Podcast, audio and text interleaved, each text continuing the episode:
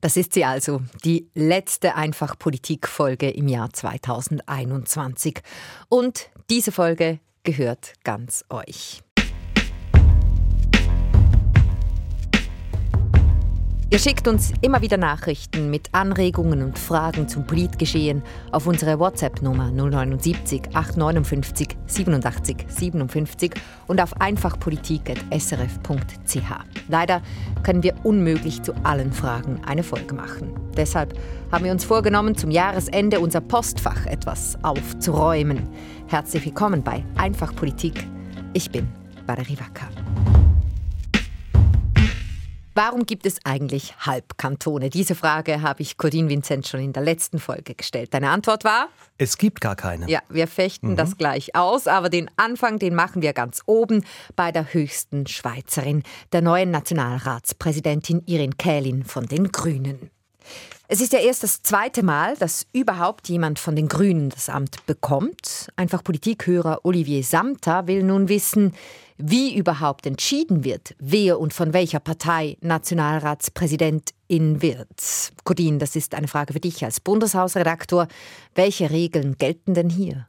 Also geschrieben ist eigentlich nur eine Regel und zwar muss äh, es einen Turnus geben, so dass immer wieder mal alle Fraktionen, alle Parteien oder zumindest die großen drankommen und auch die Amtssprachen angemessen berücksichtigt sind, also mhm. Französisch, Deutsch und ab und zu mal Italienisch. Der Rest ist so ein bisschen ungeschrieben. Lange Zeit war es so, dass einfach die Bundesratsparteien das unter sich ausmachten, je nach Größe, die eine ein bisschen mehr, die andere ein bisschen weniger. Und jetzt haben wir eben neu die Grünen in diesen Turnus aufgenommen, obwohl die ja nach wie vor nicht Bundesratspartei sind. Aus dem einfachen Grund, weil sie bei den letzten Wahlen sehr stark dazugewonnen haben und ihre Fraktion ist unterdessen sogar größer als jene der FDP. Ja, und irgendwie muss das ja entschieden werden, wer und von welcher Partei es dann wird. Wie geht das? Ja, das äh, passiert eigentlich schon zwei Jahre früher jeweils, weil der Nationalratspräsident hat zwei Vizepräsidenten und der erste und zweite Vizepräsident werden jeweils auch gewählt und wer zweiter Vizepräsident ist, der wird zwei Jahre später Nationalratspräsident. Man rückt nach. Ja. Präsidentin, genau. Und äh, das wird dann in den Fraktionen entschieden, wenn man weiß, aha, jetzt ist die SP dran oder die SVP oder die FDP, dann entscheiden die in der Fraktion, wer von uns wird jetzt Vizepräsident, Vizepräsidentin. Das kann dort eine Kampfwahl geben, muss nicht. Und dann ist eigentlich schon klar, wer es wird. Mhm, ich kann mich gar nicht erinnern an eine Kampfwahl. Wann war das zuletzt der Fall? Also eine Kampfwahl im Plenum selber gab es schon ewig nicht mehr. Das ist fast 30 Jahre her. 1994 war das zum letzten Mal. Da war eben auch so eine kleine Partei dran, weil früher gab es ab und zu so, dass die Bundesratsparteien so mehr aus Gutwill gesagt haben, ja, jetzt soll mal einer von den Kleinen die Chance bekommen. Das war damals die liberale Partei. Die gibt es nicht mehr. Und in einer Kampfwahl setzte sich dann als Vizepräsident 1994 und später dann als Präsident Jean-François Lebas durch. Olivier Samter fragt auch noch, warum das medial nicht so groß gefahren wird, diese Nationalratspräsidentinnenwahl. Wie zum Beispiel eben der Bundesrat, schreibt er da.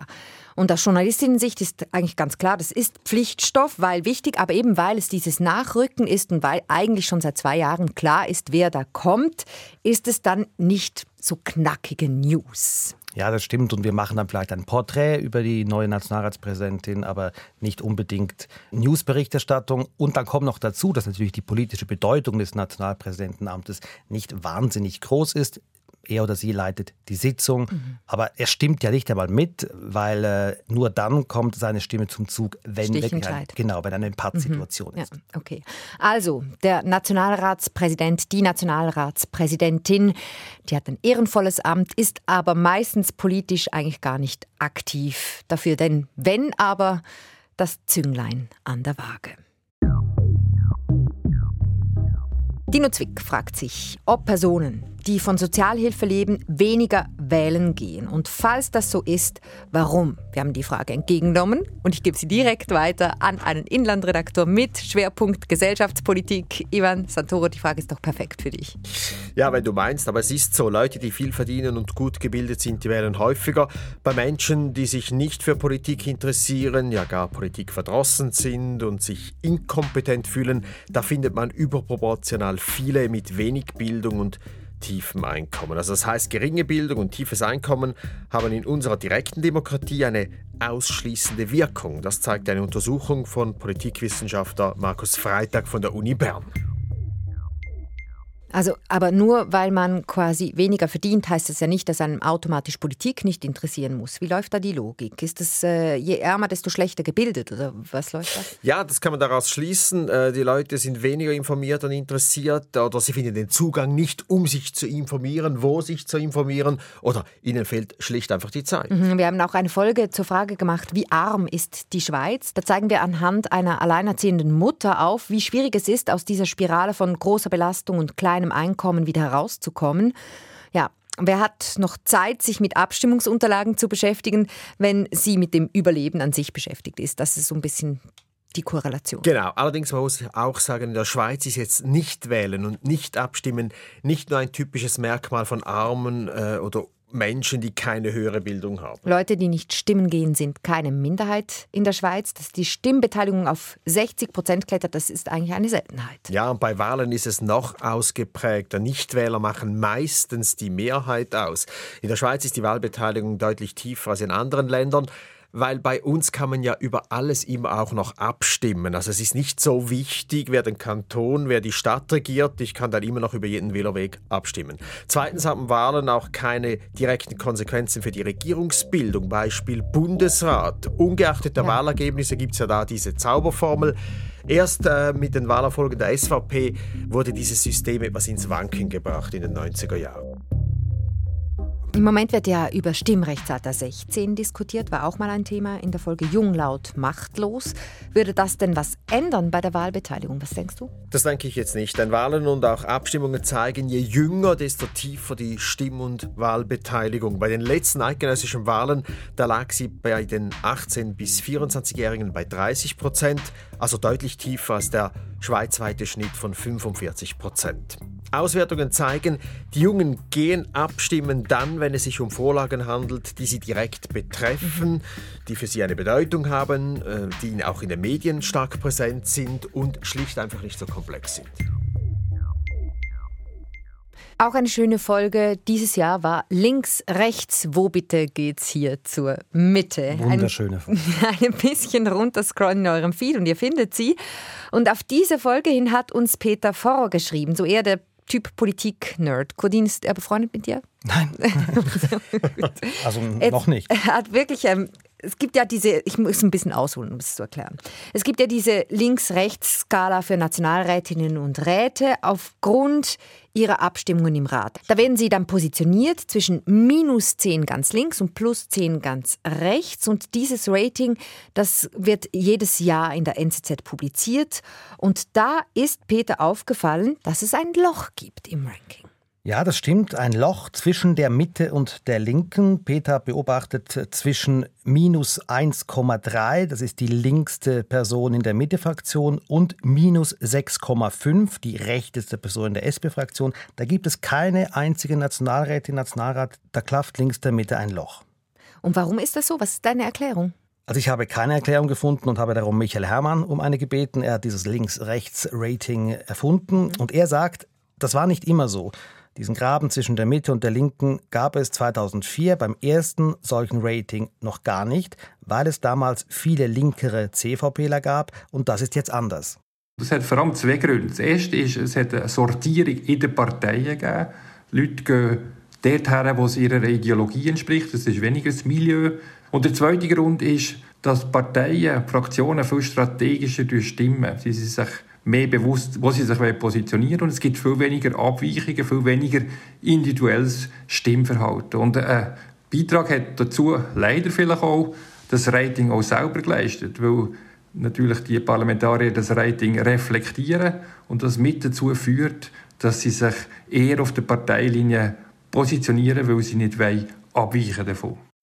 Also die Parlamentarierinnen und Parlamentarier, die legen mehr Partei- und mehr Fraktionsdisziplin an den Tag, sagt Michael Herrmann. Und er glaubt auch, dass das an seinem eigenen Rating liegt, letztlich, weil die da nämlich drauf schielen. Ganz genau. Aber dieses Loch jetzt zwischen der Mitte, zwischen 0 und links, minus 10, ist das nicht eine politische Marktlücke? Müsste da nicht jetzt dringend eine Partei so ein bisschen reinspringen? Ja, im Prinzip macht das zum Beispiel die GLP, machen das die Grünliberalen. Sie werden von Mitte-links denkenden Leuten gewählt. Ja, aber warum tauchen sie denn da nicht auf auf der Skala? Ja, das ist ein bisschen ein, ein Nebeneffekt dieses Ratings, der Messmethode, muss man sagen, denn es misst die Parlamentsabstimmungen im Parlament, nur die. Und da gibt es halt sehr viele taktische Abstimmungen, also mhm. Vorstöße, die eh keine Chance haben, die die SVP zum Beispiel oder die SP nur einbringen, um ihre Position zu markieren. Und das führt dann eben dazu, dass alle die... Die springen auf die andere Seite dass, unter dass sich, Genau, dass sich diese Skala verzerrt mhm. und da entstehen dann eben diese Löcher. Okay. Taktische Löcher sind das also, könnte man so abschließend festhalten. Zum Thema links-rechts kam auch noch eine ganz grundlegende Frage bei mir auf Insta. Simon schreibt, warum sagt man der bürgerlichen Politik eigentlich rechts und nicht oben oder violett? Äh, eigentlich würde ich jetzt mal sagen, ist klar, es will einfach keiner unten sein, das ist doch klar. Das ist sicher so, aber dieses Links-Rechts, das geht auf die französische Revolution zurück oder genauer auf die erste französische Nationalversammlung nach der französischen Revolution. Da gab es progressivere Kräfte, die noch mehr Veränderung wollten und auf der anderen Seite eben solche, die dem König ein Vetorecht weiterhin einräumen wollten. Und die Ersten, die Progressiveren, saßen links in der Versammlung und der in der rechten Ratshälfte saßen eben die Königstreueren, daher diese Bezeichnung. Im britischen Parlament gab es auch eine solche Sitzordnung links-rechts. Die Opposition saß auf den linken Bänken und die jeweilige Regierungspartei auf den rechten Bänken. Mhm, so viel zur Geschichte. Wie kam es denn dazu, dass in der Schweiz die Linken links und die Rechten rechts sitzen?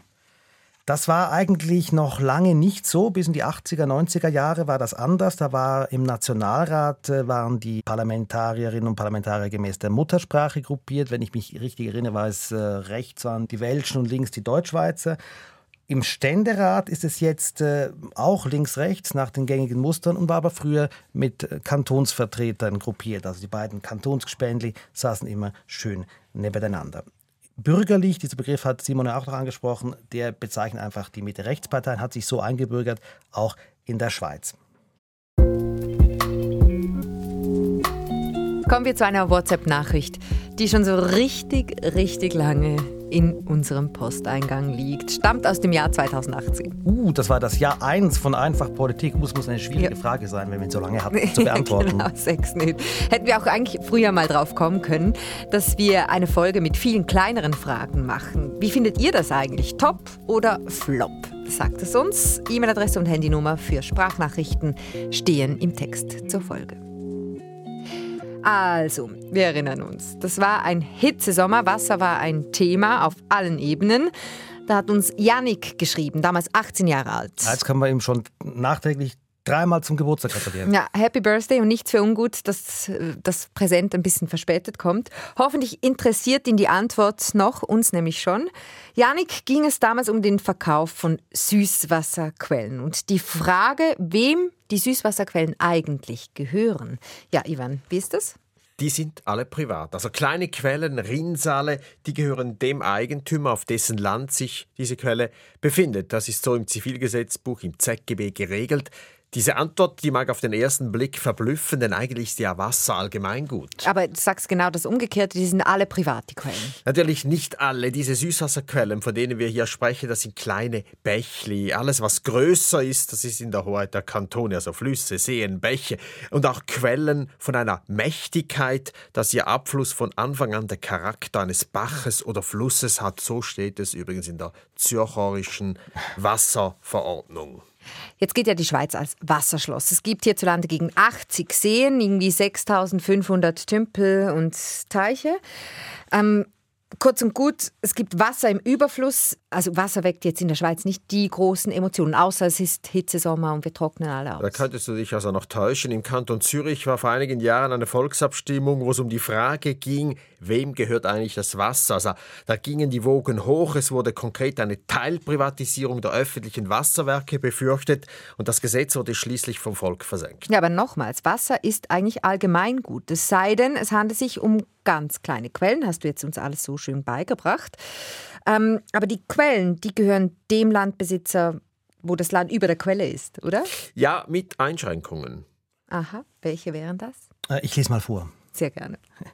Den Kantonen bleibt es vorbehalten, zu bestimmen, in welchem Umfange Quellen, Brunnen und Bäche, die sich in Privateigentum befinden, auch von den Nachbarn und von anderen Personen zum Wasserholen, Tränken und dergleichen benutzt werden dürfen. So steht es also im ZGB drin. Mhm. Wie teuer ist eigentlich Wasser? Ich meine, in der Schweiz ist es ein Gut, das überall vorhanden ist.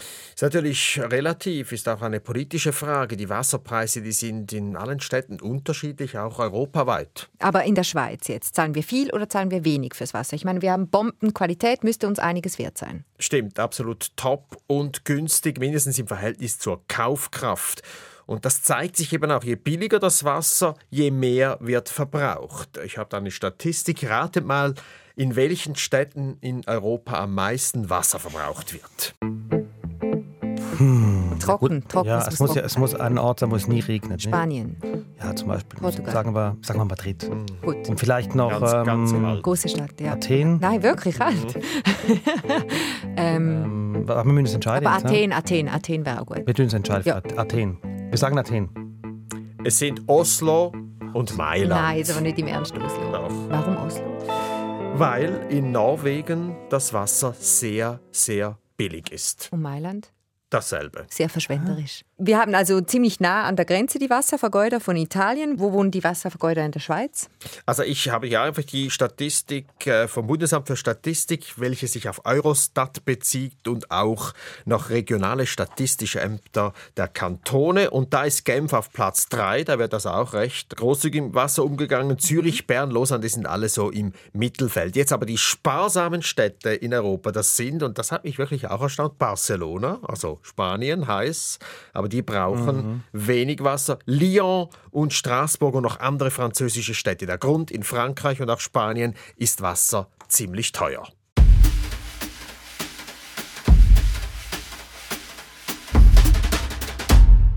Kommen wir endlich zu den Halbkantonen, die keine sein sollen. Darius Giuliani hat uns geschrieben, gerne würde ich einen Beitrag hören über Kantone bzw. Halbkantone. Und ja, als ich Kundin zum ersten Mal von dieser Frage erzählt habe, kam es prompt zurück, Halbkantone gibt es nicht. Jetzt ist er da, der Moment. Codin, kannst du es uns erläutern? Warum gibt es keine Halbkantone? Man muss sagen, es gibt keine Halbkantone mehr. Und zwar seit 1999. Damals gab es eine neue Bundesverfassung und da seither kommt da der Begriff Halbkantone nicht mehr vor. Die Rede ist nur noch von Kantonen mit halber Standesstimme. Das andere war so diskriminierend, oder? Da genau, weil, schlecht. und das hat schon auch einen Grund, muss man sagen. Denn der einzige Unterschied ist, diese Kantone haben nur einen Ständerat statt zwei. Also, mhm. Und sie haben, wenn es um Verfassungsänderungen geht, das Ständemehr braucht nur eine halbe Standesstimme. Aber sonst sind sie vollwertige Kantone, haben die gleichen Befugnisse, gleichen Kompetenzen, gleich großen Spielraum wie alle anderen 20 Kantone. Halbe Standesstimme haben Appenzell Außer- und Innerrhoden, Basel-Stadt, Basel-Landschaft und dann noch Ob- und Nidwalden. Warum sind jetzt genau diese Kantone geteilte Kantone? Also das sind ganz verschiedene Teilungs-, Trennungsgeschichten, könnte man sagen. Welche Vertiefungsstufe möchtest du? Also ich hätte gern die Soap-Opera-Stufe. Ähm, verständlich, das Wichtigste drin, aber bitte kurz und knapp.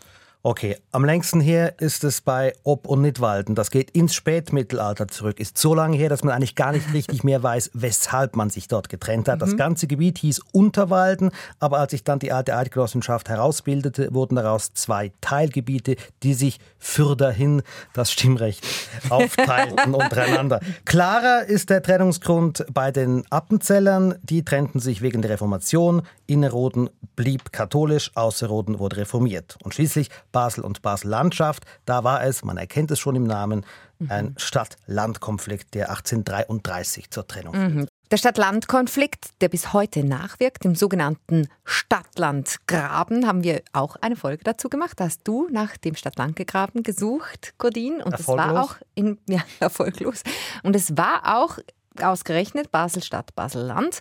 Und an diesen beiden Kantonen mit halber Standesstimme zeigt sich auch, dass durchaus die Debatte da ist für Wiedervereinigung.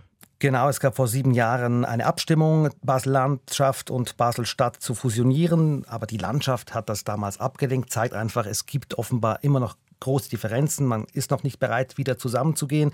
In Appenzell ist es auch überhaupt kein Thema auf der politischen Agenda zu fusionieren und ebenso wenig an sich äh, in äh, Ob- und Nidwalden sind es auch höchstens mal Gedankenspiele. Der Nidwaldener SVP-Nationalrat und Historiker Peter Keller brachte es einmal auf den Punkt und sagte, wir schätzen einander gegenseitig, Für eine Hochzeit reicht es aber nicht. Mhm. Bei mir auf Insta hat mich ein wirtschaftlich beschlagener Bekannter dann sofort angesprochen, ähm, als wir die Frage da mal gepostet haben, ob man denn eigentlich Halbkantone nicht einfach zwangsfusionieren könnte. Wäre sowas möglich? Nein, das ist nicht möglich. Der Bund, das steht so in der Bundesverfassung, garantiert den Bestand der Kantone, heißt ihre Gebiete. Veränderungen gibt es nur, wenn das die betroffenen Kantone wollen, sprich das Volk dort will, Selbstbestimmungsrecht, Stichwort. Und wir haben das ja im Jurakonflikt gesehen, da ist das bis auf Gemeindeebene hinunter durchgespielt Mhm, das worden. war Moutier, das Moutier zum. Beispiel war der letzte Fall. Nur wer wirklich eine Mehrheit für den Kantonswechsel hinbekam in der eigenen Gemeinde, der durfte, konnte wechseln. Die nächste Frage kommt von Romana. Sie hat uns im April geschrieben, könnt ihr mal eine Folge über Frauen im Militär machen und wieso es noch keine Wehrpflicht, Dienstpflicht gibt für Frauen. Also da sei mal der Aufruf platziert, wenn ihr eine Frau im Militär seid und uns mal erzählen möchtet, wie es dazu und her geht für euch, kennt ihr unsere Nummer und unsere Kontaktdaten, könnten wir also durchaus vorstellen, mal was dazu zu machen. Dann kommen wir zum zweiten Teil der Frage, warum gibt es noch keine Dienstpflicht für Frauen? Ivan, für dich. Gute Frage. Ich habe in die Bundesverfassung geschaut und da steht in Artikel 59 ganz klar, dass jeder Schweizer verpflichtet ist, Militärdienst zu leisten. Von Frauen steht da nichts. Die dürfen mittlerweile, müssen aber nicht. Das ist ja immer das Killerargument, wenn man eine schöne Gleichberechtigungsdiskussion vom äh, Zaun gerissen hat. Dieses Militär, die Wehrpflicht, die in der Bundesverfassung steht und ja, was soll man sagen, verstößt tatsächlich gegen die Gleichstellung von Mann und Frau, ebenfalls in der Bundesverfassung festgeschrieben. Absolut, aber das ist eben vom Bundesgericht so abgesegnet, als 1981 der Grundsatz der Gleichberechtigung in die Verfassung geschrieben wurde. Da lehnte es das Bundesgericht ab, die Wehrpflicht auch auf Frauen auszudehnen. Nach bundesgerichtlicher Rechtsprechung ist nämlich die Militärdienstpflicht für Männer eine zulässige Ausnahme vom Grundsatz der Gleichbehandlung der Geschlechter. Es ist eine sogenannte Lex Specialis. Ja, da haben Sie wieder Freude. Mit welcher Begründung ist es denn eine Lex Specialis? Ja, das tönt jetzt schon fast ein bisschen antiquiert, muss ich sagen. Frauen seien aufgrund physiologischer und biologischer Unterschiede im Durchschnitt für den Militärdienst weniger gut geeignet, also das schwache Geschlecht. In einem älteren Entscheid dazu erklärt unser höchstes Gericht zudem, dass das Gleichstellungsgesetz und der dazugehörige Verfassungsartikel in der Absicht geschaffen wurde, die Situation der Frauen zu verbessern und nicht um ihnen noch weitere Verpflichtungen aufzuerlegen. Frauen müssen also nicht, aber sie dürfen ins Militär. Und sie haben dann im Armeekorps die gleichen Rechte und Pflichten und können theoretisch auch die gleiche Karriere machen. Mittlerweile, ja. Seit der Armeereform 21, da haben wir auch eine der allerersten Folgen dazu gemacht von Einfach Politik mit dem schönen Titel Achtung, fertig, Armeereform. Du, aber das tut sich ja kaum eine Frau freiwillig an ins Militär, oder? Also wieso jetzt nicht? Hättest du keine Lust, da so ein bisschen auf Drill, Kaserne, schöne Uniform? Ich gehe ins Yoga, das reicht. Geht wohl vielen so, denn Frauen sind eine verschwindende Minderheit im Militär. Gerade mal 0,9 Prozent aller Armeeangehörigen sind weiblich. Unsere Verteidigungsministerin Viola Amherd, die strebt ja eine Quote von mindestens 10 Prozent an. Tönt immer noch nach wenig, aber das ist ja eine Verzehnfachung mindestens, oder? Ja, Mehr ein noch. bisschen mehr noch. Mich würde es ja sicher nicht mehr treffen, wenn jetzt eine Wehrpflicht käme. Für alle jüngeren Frauen mit Abneigung gegen 50 Kilometer Märsche kommt das irgendwann, die Dienstpflicht für alle. Also vorher sicher nicht. Man setzt auf Freiwilligkeit mittlerweile und laut einer Sicherheitsstudie des Center for Security Studies der ETH Zürich fände eine militärische Wehrpflicht für Frauen keine Mehrheit im Volk. Es gibt aber eine Bewegung mittlerweile, der Verein, der heißt Service Citoyen und die haben eine Volksinitiative lanciert, welche eine allgemeine Dienstpflicht in der Schweiz einführen will. Das würde also heißen, alle sollen einen Service an der Allgemeinheit leisten. Dieser Service Citoyen, wie er dann heißen würde, der kann als Militärdienst, als Zivildienst, als Zivilschutz oder auch in irgendeiner anderen Tätigkeit ausgeführt werden. Die Initianten sind überzeugt, das hätte Chance im Volk. Aber es gibt ja einige Länder, die eine Militärpflicht für Frauen kennen. Israel zum Beispiel. Richtig, auch Länder wie Eritrea, Nordkorea und China kennen eine Wehrpflicht für Frauen. Ja, ich bin mir nicht so sicher, ob sich die Schweiz da jetzt gerne einreihen will. Aber auch Schweden und Norwegen kennen seit neuestem eine Wehrpflicht für Frauen Da sind also auch schon Gleichberechtigungsvorreiterländer mit am Start bei der Militärdienstpflicht. Fändest du jetzt eine offizielle einfach Politikempfehlung für ein bisschen mehr Drill übertrieben? Du, also da halte ich mich völlig raus. Ich äh, muss ja froh sein, dass ich meinen Hund richtig erziehen kann. Paul heißt er übrigens, für die, die es interessiert. Das Problem habe ich nicht zum Glück. Hey, wir kommen jetzt zu einer großen Überraschung. Da steht da schon ah. der Michael Sali, unser Hallo. Produzent. Michael Sali, du hast dir nämlich auch eine Hörerfrage geschnappt. Mhm. Kai Stricker hat uns geschrieben, weil ihm bewusst geworden ist, dass es zwar enorm viele Auslandschweizer gebe, die aber im Parlament dann aber nicht vertreten sind. Ist ja auch nicht ganz einfach, oder? Zum Stimmen müssten Parlamentarier mindestens bis vor Corona war das so anwesend sein. Aber Auslandschweizer, die sind ja per Definition nicht da. Nee, die sind im Ausland. Ja, wer abstimmen will, muss anwesend sein im Parlament und das wird für viele der über 776.000 Schweizerinnen und Schweizer, die im Ausland leben, natürlich ein Problem.